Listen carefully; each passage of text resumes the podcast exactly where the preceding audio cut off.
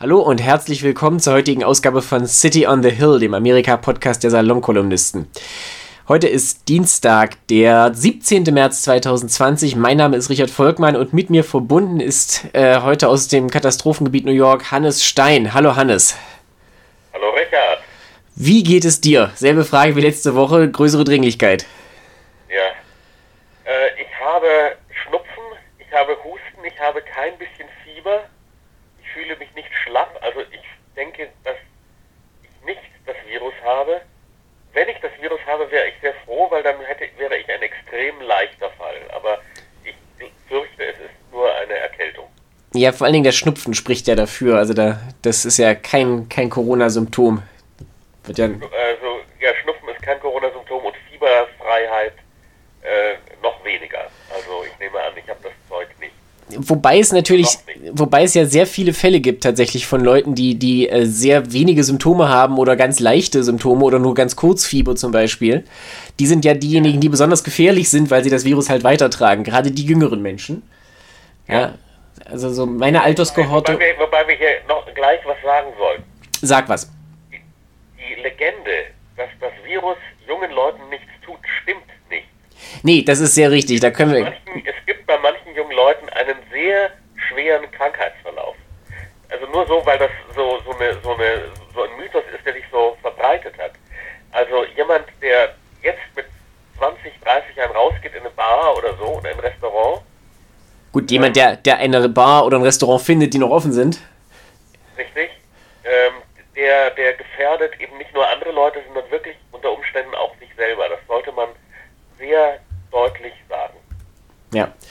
Nein, das ist richtig. Und ich meine, da gibt es ja nun durchaus auch schon katastrophale äh, Beispiele. Also in Italien, einer der allerersten Fälle, das kommt uns jetzt vor wie aus einem früheren Jahrhundert, aber einer der allerersten Fälle, als man die Infektionsketten noch nachvollzogen hat, war ja Mattia.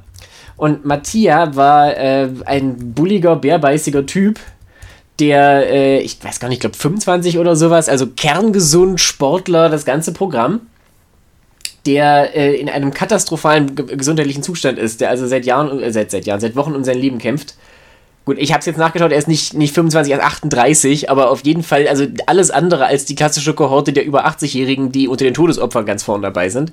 Und der kämpft tatsächlich seit, seit Mitte Februar um sein Leben mit weiterhin ungewissem Ausgang. Und das ist ein großes Problem, was wir ja auch in Deutschland sehen. Ich meine, das ist in Amerika wahrscheinlich noch nicht ganz anders dass sehr viele, sehr viele junge Leute das sehr auf die leichte Schulter nehmen oder einfach gar nicht wahrnehmen. Ja, das ja. ja, ja nein, es ist, äh, also ich erzähle mal ein bisschen. Ja, bitte. Also ich hätte auch noch Geschichten, wir aber. uns mal gegenseitig, wie es aussieht. Bitteschön. Also wir sind seit Donnerstag in unserem Haus hier äh, zurückgezogen. Es geht uns gut. Wir sind sehr komfortabel eingerichtet. Wir haben eben das große Privileg, dass wir ein Haus haben. Ich sitze jetzt gerade im Basement ähm, und ich habe noch zwei Stockwerke über mir, also wir haben ausreichend Platz. Ähm, wir haben außerdem einen schönen kleinen Hinterhof, in dem wir Ball spielen können und uns tummeln. Ähm, Jonathan, mein Sohn, sieben Jahre alt, kriegt Unterricht per Zoom, was mittlerweile hervorragend funktioniert. So, so ein äh, Videokonferenztool, ne? Ja, das ist so ein Videokonferenztool. Also um 2 Uhr hat er jetzt dann, jetzt hat er gerade Pause. Um 2 Uhr hat er Hebräischunterricht. Wir versuchen sogar, dass er Klavierunterricht weiterkriegt von seiner Klavierlehrerin. Ähm, mal sehen, das, das probieren wir so um 3 Uhr nachmittags aus.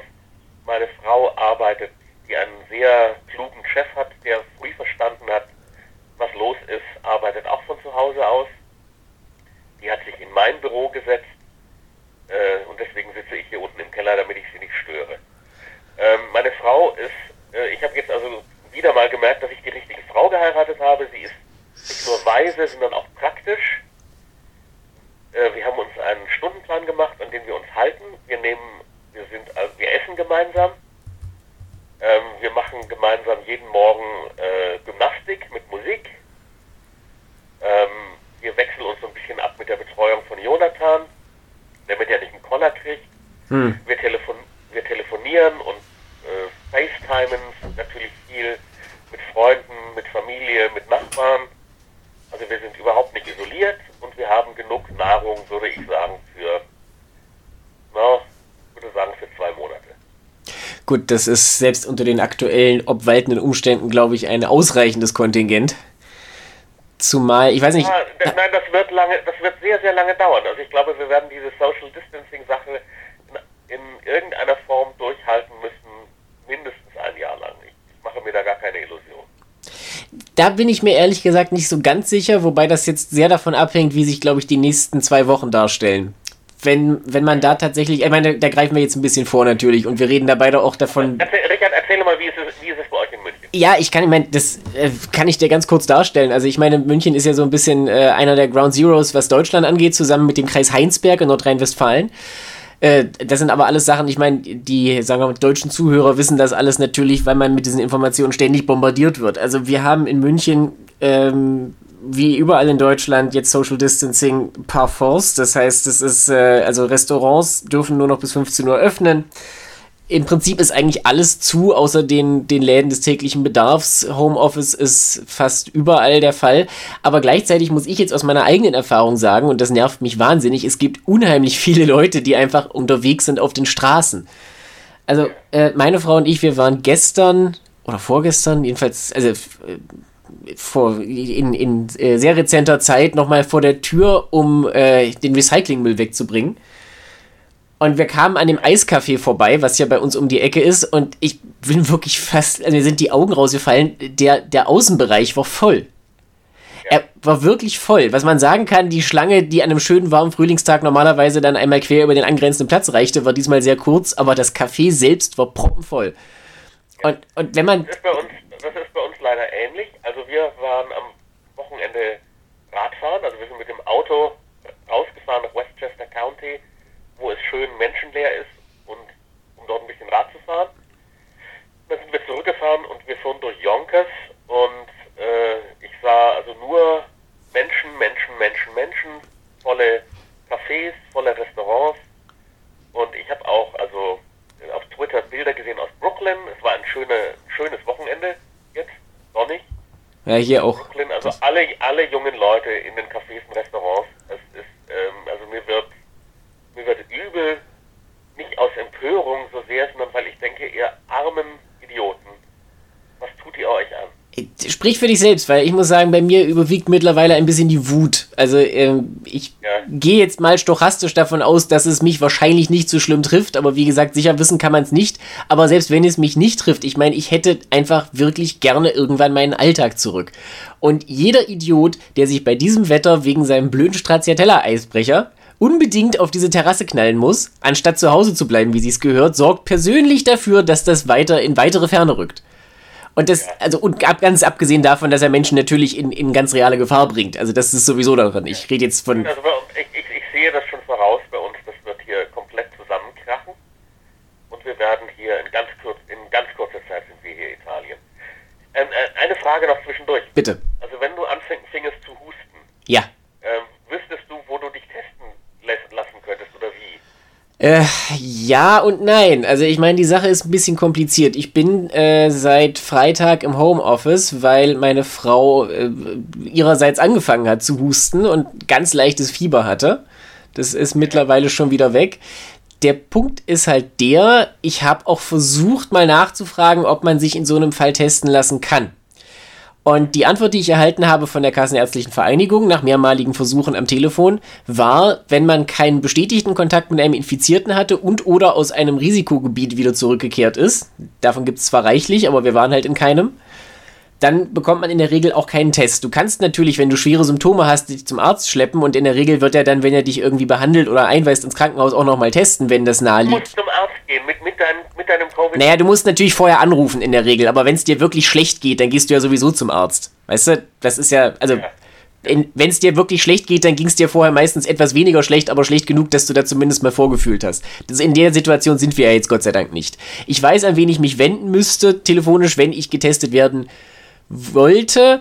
Äh, momentan ist es aber bei uns natürlich auch so, dass wir nicht, es ist ja nicht Südkorea, ne? Also es kann ja nicht jeder einfach getestet werden, nur um sicher zu gehen oder weil er halt leichte Symptome hat, sondern es muss tatsächlich irgendwie was vorliegen.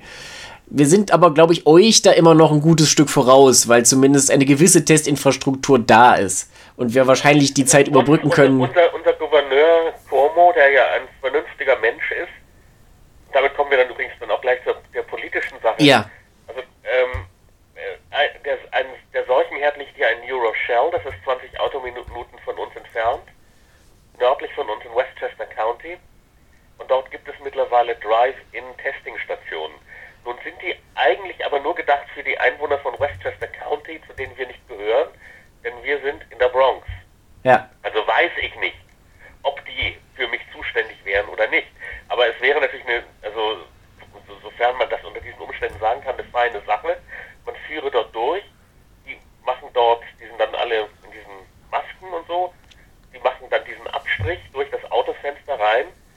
Und jetzt kommt aber natürlich das wieder, wo wir, also wo ich mich an den Kopf fasse, dann kriegst du also vier Tage später, wenn es gut läuft, dein Ergebnis. Wozu ich anmerken möchte, im Senegal dauert es vier Minuten.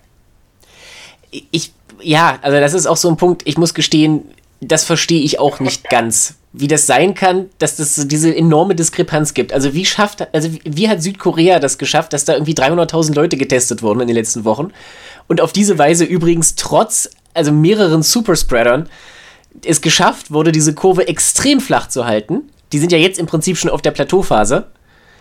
Und bei uns, also bei uns in Europa oder in. So, kurze Unterbrechung, tut mir leid. Also, wo waren wir stehen geblieben gerade? Die hat Südkorea. Südkorea, genau. Wie, wie, Südkorea hat es halt geschafft, diese Kurve abzuflachen, dargestellt, dass es halt wirklich mittlerweile schon eine Plateauphase gibt. Und äh, die testen halt wie verrückt und die schaffen das dadurch. Und bei uns in Europa und auch in Amerika erst recht klappt es nicht. Also wie, wie kann das sein? Ich, ich verstehe es also rein technisch nicht. Ich bin natürlich. Und bei uns, bei, uns, bei uns in Amerika kann ich es schon sagen, woran es lag. Also das eine ist, ähm, also der, der, der eine Skandal war, es gab diese eine Ärztin in Washington State. Ja. Die ähm, den Verdacht hatte, dass es schon Community Spread gibt, also dass sich das Virus schon innerhalb der Gemeinschaft dort ausbreitet und nicht mehr ein eingeschlepptes Virus ist. Ja. Und ähm, die kriegte, die hat gefragt, ob sie testen soll und kriegte die Anweisung von der Zentrale nicht zu testen, hat sich über diese Anweisung hinweggesetzt und hat einen 15-Jährigen getestet, fand, dass der, obwohl er keine Symptome hatte, hatte Covid-19 hatte. Mhm. Und das wurde sofort gestoppt. Also bei uns ist es so eine Mixtur aus ähm, sowieso völlig maroden bürokratischen Strukturen plus System Trump. Ich meine, man, man muss wirklich sagen, dass Trump ähm, an, an beinahe jeder Ecke das Ganze schlimmer gemacht hat. Also es fängt damit an, dass er 2018 dieses Zentrum für Pandemic Control abschafft.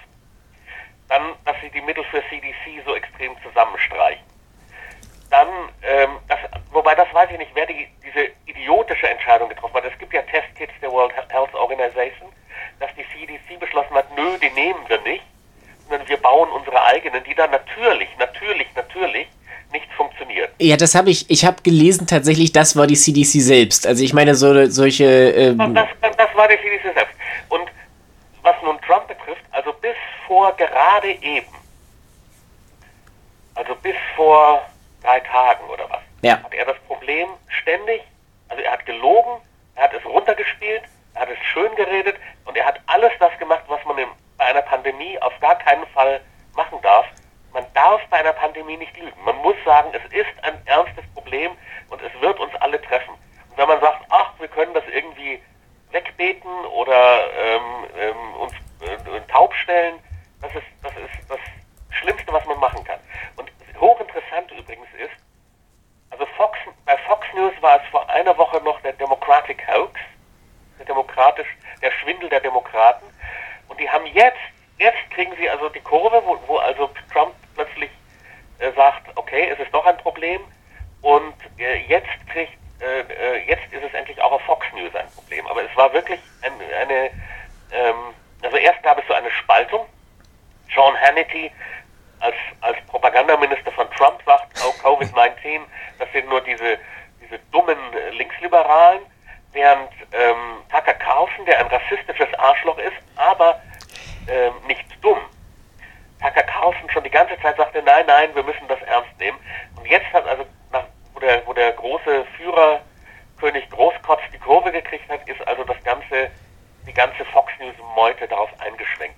Das hat aber wirklich, das hat aber auch wirklich gedauert. Also ich meine, Devin Nunes zum ja, Beispiel, der war ja der, der äh, dem, dem Justizausschuss. Noch, Devin Nunes hat noch vor ein paar Tagen getweetet, man soll rausgehen und sich ins Café setzen. Ja, das hat er, genau, das hat er auch in einem, in einem Fernsehinterview nochmal wiederholt. Also Devin Nunes, der ehemalige Vorsitzende des Justizausschusses im Repräsentantenhaus und jetzt Ranking Member, also praktisch der, der Minderheitenvertreter darin und äh, halt einer der wie soll ich sagen, äh, wortmächtigsten, wortstärksten Unterstützer von Trump im Kongress. Und der hat eben, wie viele andere auch, vor ein paar Tagen sich noch hingestellt und erklärt, man soll im Prinzip rausgehen und sein Leben genießen. Und das halte ich fast für noch schlimmer, weil der Punkt ist, ja. alle, einschließlich seiner Fans, wissen ganz genau, dass man bei Trump einfach nicht zuhören muss.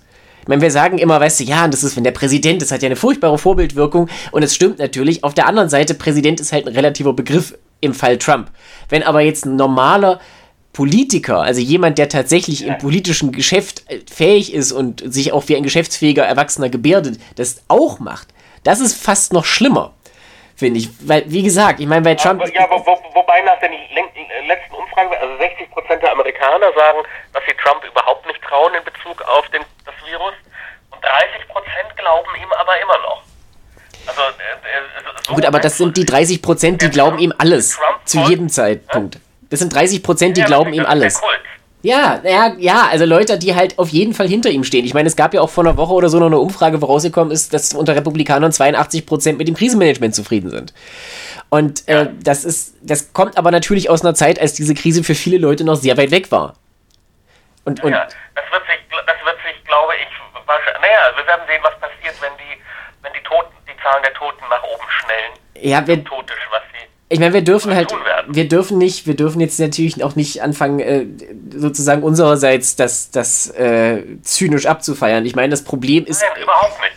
Nein, das ist eine. Wir, wir sind, wir sind ähm, leider auf eine Katastrophe, also oder es bahnt sich eine Katastrophe an, weil wir in, in dem Fall, wo es eine wirkliche Krise gab, die nicht von Trump hausgemacht war, wir im Grunde, also wir im Grunde führerlos waren. Ich mich erinnert das Ganze weißt du ein bisschen an, du weißt ja, dass Genosse Stalin, ähm, der ja niemandem vertraut hat und der das halbe, die halben alten Bolschewiki umgebracht hat und so, es gab ja einen Mann, dem er vertraut hat.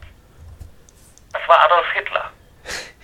Ja, das nicht? war nicht so klug. Sta Sta Sta Stalin macht 1939 den, den Pakt mit Hitler und, und lässt ausrichten von, von, von äh, Molotow. Molotow sagte zu Ribbentrop, äh, bitte sagen Sie Adolf Hitler, dem geliebten Führer des deutschen Volkes, dass er ist ein Maladietz, ein, ein Prachtkerl.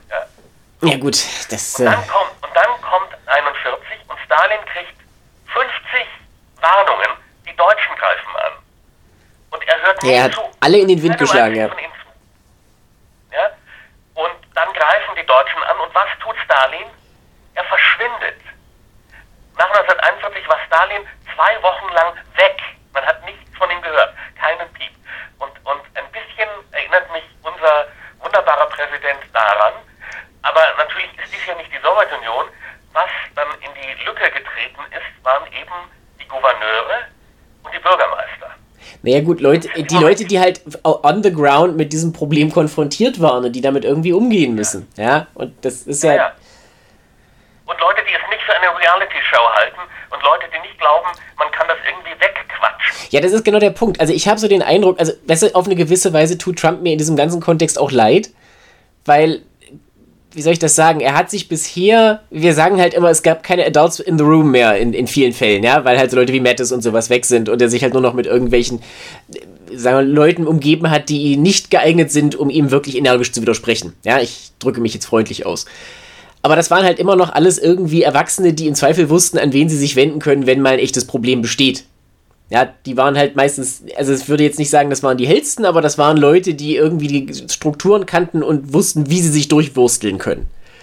Und jetzt sind wir an dem Punkt, wo auch die alle einfach nicht mehr weiter wissen. Und Trump kann das einfach nicht mehr, er kann das nicht wegschieben, verstehst du? Es gibt auch niemanden, der das für ihn übernehmen kann, sondern er steht jetzt einfach in der Mitte dieses Sturms und er versteht einfach überhaupt nicht, was passiert, weil das so, so jenseits seiner Vorstellungskraft ist und seiner. Ja. Verstehst Also er, er ist, selbst wenn er wollte, könnte er nicht.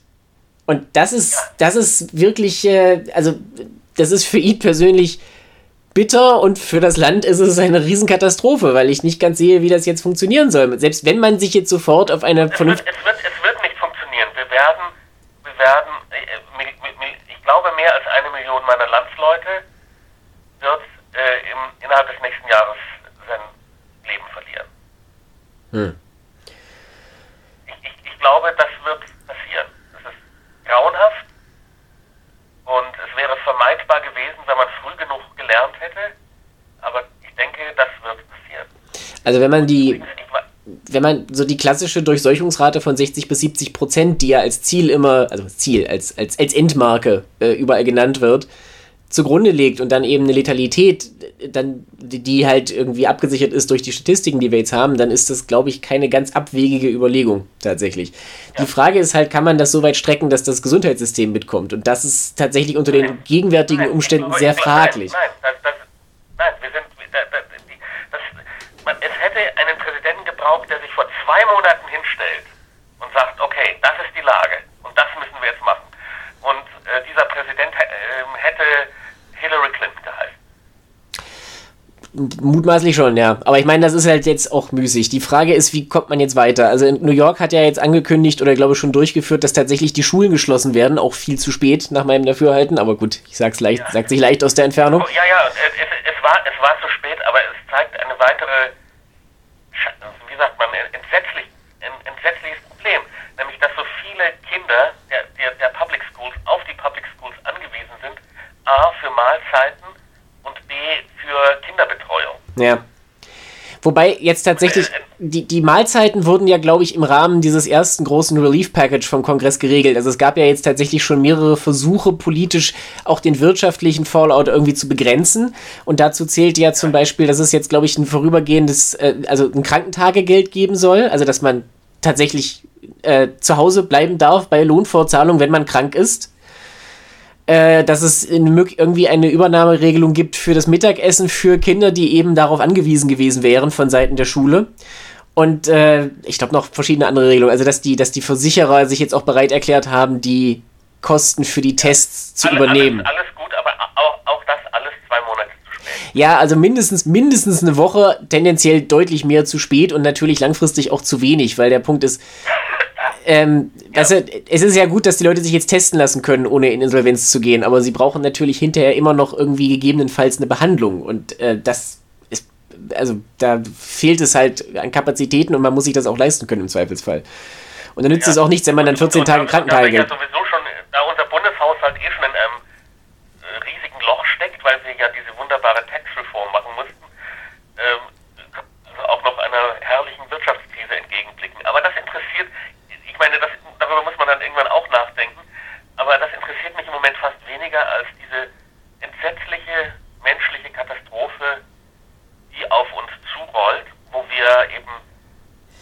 Aber ich muss jetzt doch mal. Ich, ich muss jetzt doch mal sagen, also ich meine, ich stimme dir zu, dass wir, glaube ich, mit einer anderen Regierung, Klammer auf Hillary Clinton, Klammer zu, an dieses Problem, also wir im Sinne von, dass die USA besser daran gegangen wären, besser vorbereitet und wahrscheinlich auch besser aufgestellt wären, man schneller reagiert hätte. Aber man muss ehrlich sagen, hätte man wirklich substanziell was ändern können? Ich meine, das Problem, das ist ja selbst in, in Europa, wo man ja eigentlich sehr gut funktionierende Gesundheitssysteme hatte und wo an vielen Stellen auch relativ schnell reagiert wurde und man sieht trotzdem, dass das einfach komplett aus ja. dem Ruder läuft. Ja, ja, na, na, natürlich, es sind äh, auch, auch Europa, äh, äh auch gibt eben Italien. wobei Italien natürlich auch eine verrückte Regierung hat. Das stimmt, aber Italien ist ja, nun, ist ja nun kein zweite Weltland trotz allem. Also es ist ja schon. Stimmt, ja, ja, und auch, und, und auch Deutschland hat natürlich eine vernünftige Regierung und ja, das, das stimmt, natürlich ist, ist das graduelle, aber es ist trotzdem, ich meine, ich habe gerade gelesen, als die, als die Obama-Leute aufgehört haben und an die Trump-Leute übergeben haben, haben sie einen Vortrag gehalten über verschiedene Gefahren, die auf so eine Regierung zukommen können. Und unter anderem gab es so einen Vortrag über Pandemie. Ja. Naja, die Hälfte der Leute, die bei diesem Vortrag waren, waren äh, ein paar Monate später nicht mehr im Amt, weil diese Regierung ja dauernd rausgeschmissen und umgebaut hat. Und der andere, die andere Hälfte hat eben geschlafen und fand das nicht besonders wichtig. Also äh, es ist schon nochmal besonders. Die, die Verantwortungslosigkeit ähm, ist hier besonders. Und das kommt, also diese, diese Pandemie, die, die zeigt das in einer, in einer ganz entsetzlichen, skelettartigen Weise, ja, dass, dass wir eine Regierung haben, die nicht nur kriminell ist, sondern eben auch inkompetent. Ja, das ist, also das, man kann sich dieses Eindrucks momentan schwer erwehren. Also gerade bei Trump hat man eben tatsächlich den Eindruck, dass er das Problem lange Zeit einfach nicht anerkannt hat oder nicht wahrhaben wollte. Also sehr symptomatisch fand ich diese Episode mit dem Test. Er war ja die ganze Zeit am Wochenende zusammen mit dieser brasilianischen Delegation, von der, glaube ich, zwei oder drei Leute positiv getestet wurden. Und äh, er hat sich dann tatsächlich lange geweigert, sich testen zu lassen. Ja. Und da, hab, da, da muss ich sagen, da fiel dann auch mir die Kinnlade runter. Weil das, also das ist aus mehreren Gründen dumm. Es ist aber auch wirklich, selbst für seine Verhältnisse, unerwartet dumm. Weil Donald Trump doch eigentlich als dieser Keimphobiker bekannt ist. Wenn ich, also wenn ich ein Keimphobiker bin, dann reiße ich doch jedem so einen Test aus der Hand, der ihn mir hinhält. Also dann, dann lasse ich mich doch alle 10 Minuten testen. Nein, nein, nein, nein, nein, die, die Psychologie ist ja anders. Du hast ja Angst, die Wahrheit zu erkennen. Ja gut, aber ich habe ja noch mehr Angst davor. Trump, Trump ist wie jemand, der weiß, im Keller sind Ratten. Und der nicht den, den also Trump ist feige, der nicht den Mut hat, in den Keller zu gehen und das Licht anzuschalten und die und zu gucken, wo die Ratten sind. Und der, der lieber sagt, ach, Ratten, Ratten, hier sind keine Ratten. Das, was da so raschelt, ach, das ist irgendwo Blätter, keine Ratten. Äh. So ist die Psychologie. Und dann eben, also wenn wir schon über den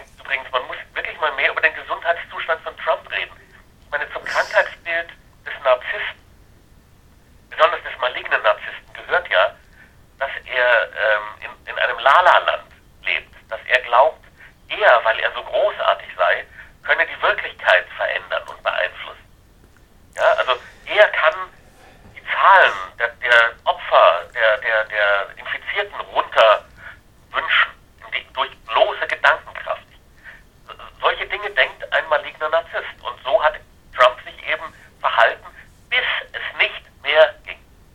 Ja, das, das ist richtig. Ich meine, äh, Nancy Pelosi, die äh, äh, äh, Mehrheitsführerin im Repräsentantenhaus hat das ja auch sehr schön zusammengefasst. Das war jetzt schon vor einer Woche oder anderthalb, als es so die ersten Anzeichen gab, dass möglicherweise Leute in den höheren Regierungskreisen auch infiziert gewesen sein könnten. Und dann fragte sie jemand, ob, ob ihrer Meinung nach Trump sich testen lassen sollte. Und ihre Antwort war, I think he should have been tested a long time ago. Ja. Und äh, also äh, na, er hätte sich vor langer, langer Zeit schon testen lassen sollen. Und ich, das ist, ist ja durchaus auch symptomatisch. Ich meine, das ist natürlich, sagen wir mal, äh, ein, für, für, den, für den kurzfristigen Witz war das natürlich auch ein bisschen unter die Gürtellinie, aber andererseits Feuer mit Feuer bekämpfen und so. Ja, ja, ja, ich meine, sie hat ja recht. Ich meine, nur so in Klammern,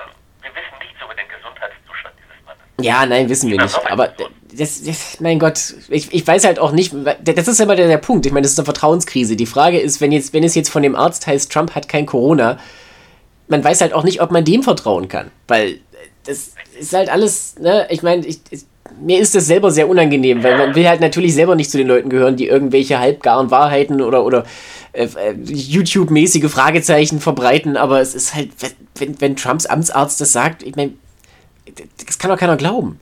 Es kann sein, es kann auch nicht sein. Es ist alles ein bisschen, ja. bisschen frustrierend. Sag mal. Ja. Hast du eine Ahnung, eine Fantasie, wie funktionieren bei uns denn im November die Wahlen? Ja, das ist jetzt, ich habe jetzt gerade noch nach einer eleganten Überleitung gesucht, aber dann machen wir das jetzt ganz kartoffelig. Also ich meine, die Wahlen finden ja trotzdem weiter statt. So, wir hatten jetzt, da kann ich jetzt nochmal einhaken. Die Wahlen, die Wahlen im November können wir auch nicht verschieben. Nee, das kann man nicht. Und, und, bei, uns ist es, und bei uns ist es so, dass Wahllokale eben, äh, dass man dort unter Umständen fünf Stunden in der Schlange steht, wenn das alles ja so herrlich organisiert ist. Was schon unter normalen Umständen ähm, schwarz und, und die Wahlen finden an einem Werktag statt, am Dienstag. Ja. Was schon unter normalen Umständen ähm, Schwarze und Minderheiten eher davon abbringt, wählen zu gehen. Gut, aber lassen wir den Punkt mal außen vor. Es ist natürlich generell eine große logistische Herausforderung. Ja, also überhaupt, also das ist schon unter guten Umständen. Wahl, wenn die Leute Angst haben, sich anzustecken. Da kann ich dir jetzt ein bisschen was aus dem Nähkästchen erzählen, weil wir hatten ja hier in Bayern gestern Kommunalwahlen. Ja. Und äh, Wahnsinn, oder? Ja, das ist ziemlich Wahnsinn. Ich meine, ich war in der komfortablen Situation, da ich eigentlich am letzten Wochenende verreist gewesen sein wollte, hatte ich vor langer Zeit schon Briefwahl beantragt kam also nicht in die Verlegenheit, entscheiden zu müssen, ob ich jetzt ins Wahllokal gehe oder nicht, weil nicht wählen zu gehen ist halt auch keine gute Option. Ja? Ja. Auch, auch hier, wo es ja nun bei aller Liebe dann und doch etwas weniger geht bei der Münchner Stadtratswahl. Ähm, und das ist, ich meine, man sieht das ja jetzt so in, in leichten Ansätzen schon. Verschiedene Bundesstaaten haben ihre Vorwahlen jetzt verschoben. Louisiana und Georgia, die ja eigentlich relativ bald dran gewesen wären. Und ganz wichtig, vor allen Dingen Ohio, was heute hätte, abgestimmt hätte, hat nach einem langen Hin und Her dann also praktisch in letzter Minute entschieden, diese Wahlen heute nicht durchzuführen. Oder zumindest auszusetzen, weil es ja Leute gibt, die bereits vorab per Brief abgestimmt haben. Und diese Stimmen werden jetzt wahrscheinlich gültig sein oder auch nicht. Das entscheiden die Gerichte. Also es ist vollkommen, vollkommenes Chaos man kann sich jetzt natürlich auf den Standpunkt stellen, bis November wird sich das auf die eine oder andere Weise eingependelt haben. Und ich muss sagen. Das, das, ist, das, kannst du, das, kannst, das weiß ich nicht. Nee, das wissen wir nicht, aber zu dieser, zu dieser optimistischen Fraktion zähle ich mich jetzt, weil es einfache Sachen gibt, die bis dahin tatsächlich, also von die wir bis dahin haben werden. Wir werden sehr genau wissen, wie die Übertragungswege sind, wie die Infektionsmöglichkeiten sind. Wir werden wahrscheinlich auch einen besseren, schnelleren, zuverlässigeren, billigeren Test haben. Einfach weil daran gerade schon 10.000 Leute forschen. Und generell werden wir die Situation besser verstehen. Allein das wird es zulassen, dass man das irgendwie hinbekommt, rein logistisch. Meine Sorge gilt jetzt tatsächlich mehr dem Ende des Vorwahlkampfs, weil da momentan ein totales Chaos herrscht. Und das wird nicht besser werden, natürlich. Weil was wir heute erleben, wovon vier Staaten einer absagt mit etwas, mit etwas hin und her, ist noch gar nichts gegen das, was wir erleben. Es sind, es sind ja mehrere wirklich große Staaten, unter anderem New York, Ende April noch auf dem Kalender. 28. April. Also bis dahin kann das aufgegangen sein wie eine Lotusblüte dieses Problem. Oder sagen wir eher wie ein Atompilz, weißt du? Und dann ist die Frage, was, was macht man da? in München haben wir jetzt entschieden, oder in Bayern gibt es ja mehrere Stichwahlen jetzt und die finden ausschließlich per Briefwahl statt. Was schon eine enorme logistische Belastung ist, was aber relativ einfach ist, weil das Einwohnermeldeamt hier natürlich sowieso die Daten hat und jeder kriegt jetzt einfach diese Dinger zugeschickt. In Amerika ist, ist ausschließlich Briefwahl aber eigentlich unmöglich, weil es ja in vielen Bundesstaaten gar nicht angedacht ist, dass man überhaupt per Brief wählt. Du musst ja in vielen Staaten auch nachweisen, dass du nicht da bist, damit du überhaupt Briefwahl machen darfst. Richtig, also ich habe gerade für uns nachgeguckt. Äh, ich muss eben, um ein, ein Absentee Ballot zu bestellen, ja. muss ich sagen, dass ich krank bin. Muss man das auch nachweisen oder musst du das nur selber sagen? Ich glaube, das muss ich nur selber sagen. Das, das habe ich gerade noch nicht so genau verstanden, aber ähm, ich glaube, ich muss es nur sagen. Ja. Also es ist, ne, also du verstehst, was ich meine. Das ist ein, es ist in vielen Bundesstaaten auf jeden Fall nicht so einfach. Und also, ich glaube, also man, man darf nicht unterschätzen, wenn die Krise größer wird, dann sinken auch die Hemmschwellen, Sachen zu ändern. Und bevor die Wahl irgendwie ganz verschoben wird, kann ich mir vorstellen, dass man da zu irgendeiner Lösung kommt, die das dann schon möglich macht. Die, die, die, Wahl, im, die Wahl im November können wir nicht verschieben. Nein, das meine ich ja. Also, was heißt verschieben? Ich meine, bevor man merkt, dass man sie, dass man sonst. Es steht in der Verfassung. Nein, es steht in der Verfassung, der neue Präsident kommt ins Amt am 20. Januar. Das heißt, wir müssen im November wählen. Das ist richtig, ja. Also das ist, das ist, so ich habe es jetzt gerade mal ganz kurz nachgeguckt, nur zwischendurch 19 Staaten äh, verlangen von den Wählern, dass sie ein äh, valid excuse, also eine, eine glaubwürdige Entschuldigung vorlegen, wenn sie, ein, wenn sie per Brief wählen wollen. Ja, und bei diesen, bei diesen 19 Staaten, also ist unter anderem Texas dabei, was der zweitbevölkerungsreichste ist, und auch andere, die, die relativ wichtig sind und beispielsweise auch bei der Wahl eine große Rolle spielen, wie Pennsylvania, wie Virginia, wie, äh, was haben wir hier noch? Ja, gut, das, das war es im Wesentlichen von denen, aber ich meine, das ist allein schon ein ziemlicher Batzen. Ja. Und, und ich meine, da ist jetzt die Frage, kann man da, wird man da bis November nochmal eingreifen oder lässt man das jetzt einfach passieren? Jetzt mal ganz abgesehen von so ganz banalen Fragen wie, wie beeinflusst das jetzt nochmal das Rennen um die Präsidentschaftskandidatur? Ich meine, das, das, äh, die Debatte gestern zwischen Biden und Bernie, das war ja nun mal vollkommen absurdes Theater. Die zwei alleine, ja, sie, sie ohne hat, Publikum. Sie hat, sie hat, äh, ich finde, sie hat zwei Sachen ergeben. Die, die, also zwei Informationen. Erste ja. Information, Bernie wird Biden unterstützen. Ja, ja, das ist richtig. Das ist schon, schon mal gut. Zweite, zweite Info sachliche Information, Biden wird eine Frau als Vizepräsidentin aufstellen. Das heißt, deine Prophezeiung von letzter Woche tritt auf jeden Fall ein. Was aber fairerweise recht wahrscheinlich war von Anfang an. Es war recht wahrscheinlich, aber ich finde es wirklich interessant, dass er das nochmal klar gesagt hat.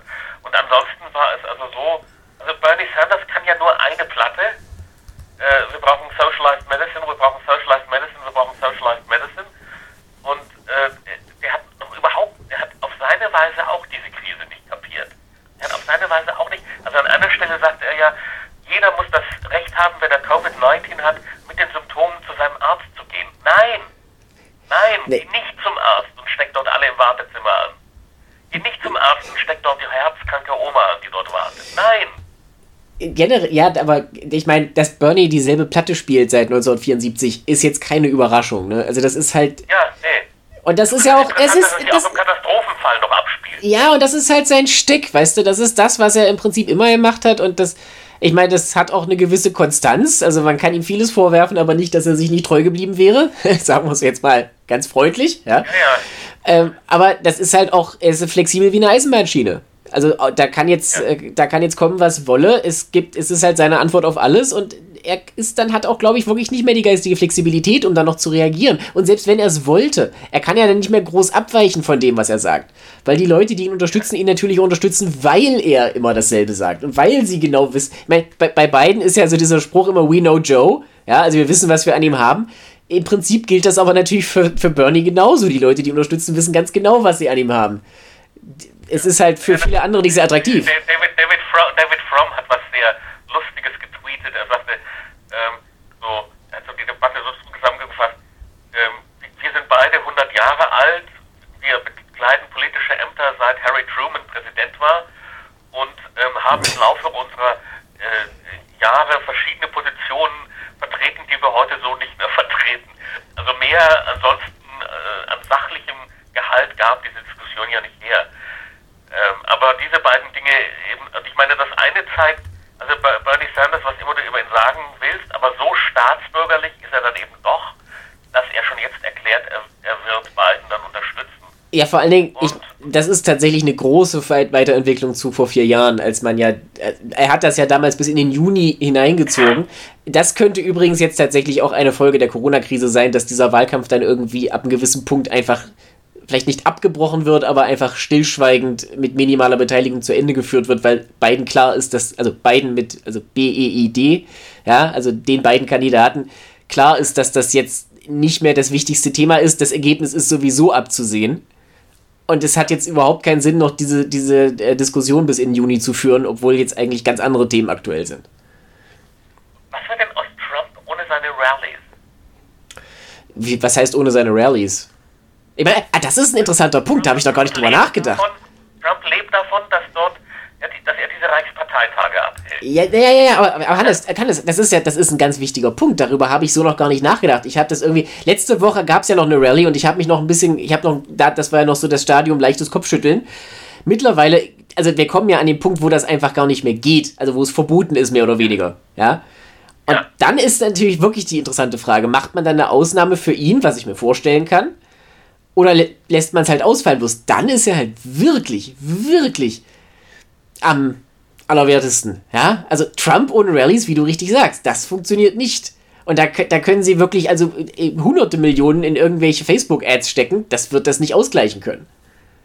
Weil der, der, wie soll ich sagen, die. Wenn Bloomberg, wenn Bloomberg wunderbare Double Split Screens machen kann, was Trump über Corona gesagt hat und was dann passiert ist. Also äh, das. Ja sich ja schon von selber. Und, und die, die, ich meine, der, der soziale, die soziale Sogwirkung einer, einer richtigen Maga-Head-Rally, ja, kannst du einfach auch online nicht, nicht, nicht nachvollziehen, also nicht, nicht wiederherstellen. Ich meine, das ist halt natürlich Massenpsychologie und dann, das, das fällt, wenn das wegfällt, das ist ein Riesennachteil für ihn. Unabhängig davon, dass, glaube ich, sein Krisenmanagement allgemein momentan nicht so die besten Haltungsnoten bekommt. Trotzdem muss man auch aufpassen, ähm, bis November ist trotz allem noch lange hin. Da kann noch viel passieren. In beide Richtungen.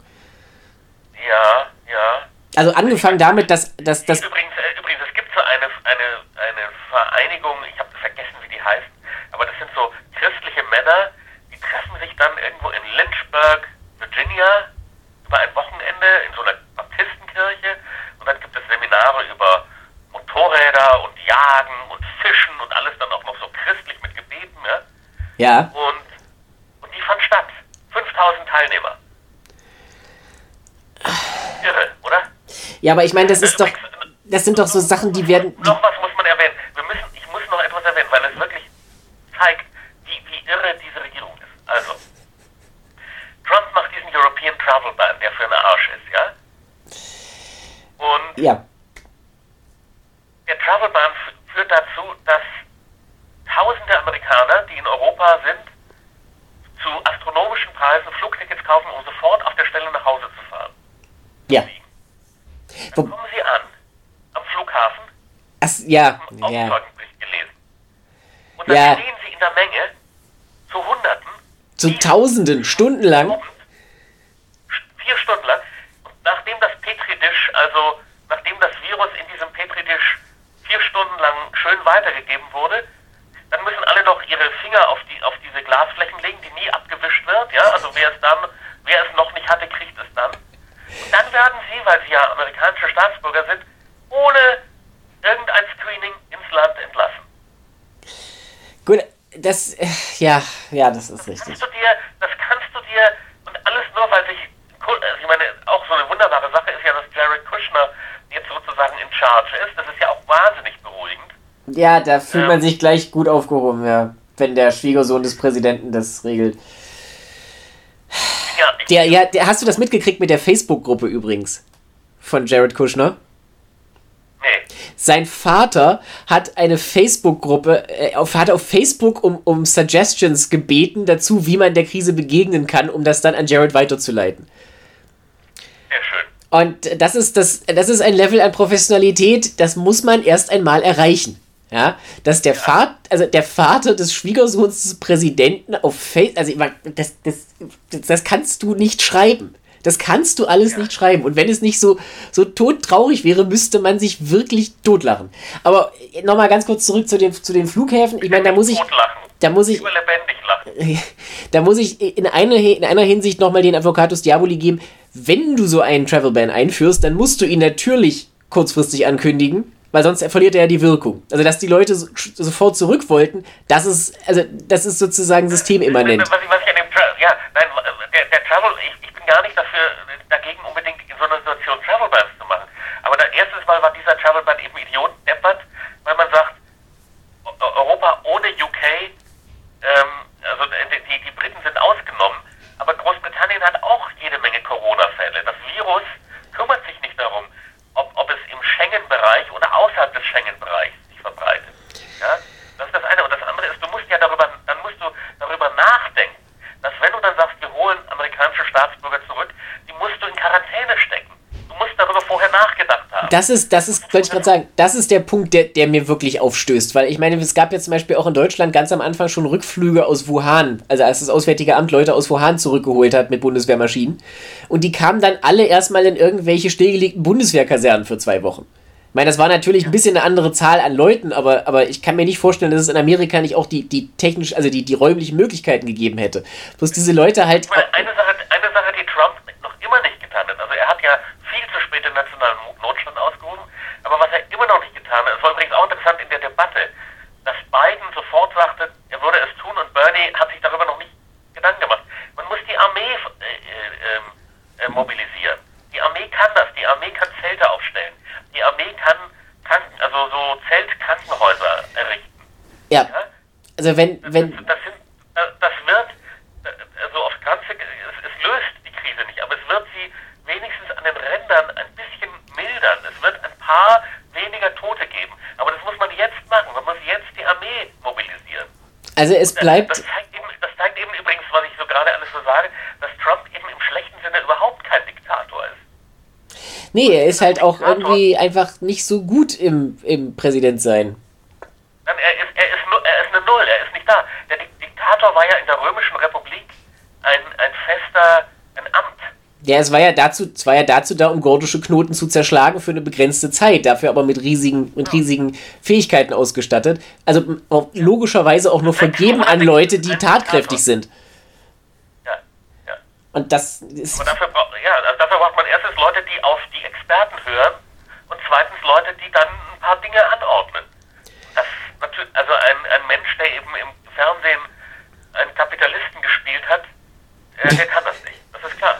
Der kann das nicht. Also es ist wirklich, es ist wirklich faszinierend. Und ich meine, wir müssen, wir reden jetzt heute miteinander, wenn wir nächsten Dienstag wieder reden, mit Gottes Hilfe, ne, dann weiß ich nicht, an welchem Punkt wir stehen werden, weil auf Twitter hat das jemand schön zusammengefasst. Das, was wir heute, das, was heute vollkommen extrem übertrieben und, und äh, over the top scheint, ist in zwei Tagen the very least we can do. Ja.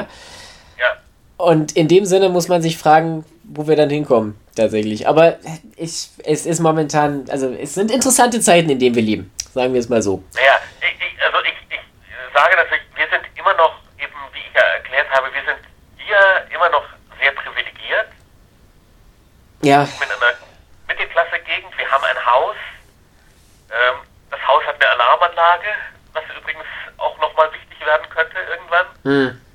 Ähm, äh, wir, ja, ähm, soweit man das sein kann, vergnügt und ähm, auch eigentlich nicht gelangweilt. Also es ist gut, dass, dass es diesen Zoom-Unterricht gibt, nicht nur, Ja. weil es wichtig ist, dass Jonathan was lernt, sondern auch, weil es wichtig ist, dem Tag eine Struktur zu geben. Oh ja, ja, ja, das ist sehr richtig. Also ich kann ja aus dem Homeoffice erzählen, das ist, es ist ein bisschen mühselig alles. Man arbeitet, aber es ist irgendwie nicht dasselbe. Der Tag ist doch sehr zerfasert. Ja. Also ich- ich habe ja ne- neulich in der Welt so einen Artikel veröffentlicht, die zehn Gebote fürs Homeoffice oder die zehn Gebote für den Lockdown. Und äh, also das erste Gebot lautet natürlich, handle so, als hättest du das Virus. Das Ich hoffe, dass ist. du es nicht hast, aber handle so, als hättest du es. Ja, das, das ist, das ist, glaube ich, was, was man auch irgendwie so ein bisschen weitergeben muss, weil viele Leute eben weiterhin der Ansicht sind, das ist so ein bisschen wie im Film. Weißt du, das, das äh, hat meine Mutter mir gestern, glaube ich, gesagt. Äh, Leute benehmen sich, als wäre es ein Film, weißt du, weil es betrifft halt alle anderen, aber, aber sie halt nicht. Weißt du, also Ja. man, man wird ja wohl an einem schönen Sonntag im Frühling nochmal ins Eiscafé gehen dürfen. Und so. Und, und das, weißt du, alle anderen natürlich, aber ich selber, ich meine, ich, ne, also hier, ist ja vollkommen klar. Ja, es, es hängt übrigens mit noch was anderem zusammen. Ich habe gerade ein, ein total interessantes Buch gelesen von einer Journalistin, deren Namen ich jetzt natürlich nicht parat habe. Und um es nachzuschauen, müsste ich zwei Stockwerke nach oben klettern und nachgucken. Die hat ein Buch geschrieben über Katastrophen und wie Menschen in Katastrophen reagieren. Und das ist hochinteressant. Sie reagieren nämlich ganz anders, als das Klischee es will. Leute verfallen bei Katastrophen nicht in Panik, sondern sie werden auf gespenstische Weise ruhig. Das ist das eine. Art, so eine Art Katastrophenfatalismus. Ja, ja, nein, das Gehirn ist unglaublich gut darin, sich Sachen zu sagen wie, das ist alles nicht real, ach, so schlimm wird es schon nicht werden, irgendwie kommen wir da schon raus. Also bei 9-11, ne, da gab es eben die Leute, die dann nochmal in ihr Büro zurückgegangen sind, um sich äh, Schreibutensilien zu holen und dann umgekommen sind, weil einfach die, die Vorstellung, da ist jetzt gerade wirklich ein Flugzeug in mein Haus geknallt, das ist so Jenseits, ja. dass man, dass man damit und dann kommt die Angstphase und in der Angstphase ist man erstens mal, also das Gehirn funktioniert unglaublich schlecht unter Stress. Man ist unglaublich, es ist unglaublich schwer unter Stress äh, richtige Entscheidungen zu treffen. Das schaffen eigentlich nur Leute, die vorher darauf trainiert wurden. Ja, das Und- sind die wenigsten von uns, ja. Noch, und dort kommt noch etwas hinzu. Wir Menschen sind soziale Tiere. Wir lieben Geselligkeit. Wir leben gerne ja auch, darum gibt es Großstädte. Wir leben gerne dicht aufeinander. Wir, wir mögen es gerne miteinander, mit anderen Menschen zusammen zu sein. Und auf einmal ist aber das Rezept, Ja, trenne dich von anderen Menschen. Das ist eben, und das ist, das Moment, ist, wo du Angst hast. das ist sehr disruptiv. Ganz schwer. Sehr disruptiv, ja. Das ist ganz schwer. Und deswegen, deswegen habe ich weniger Wut auf diese Leute als so eine Art Mitleid? Ja, mit, Mitleid.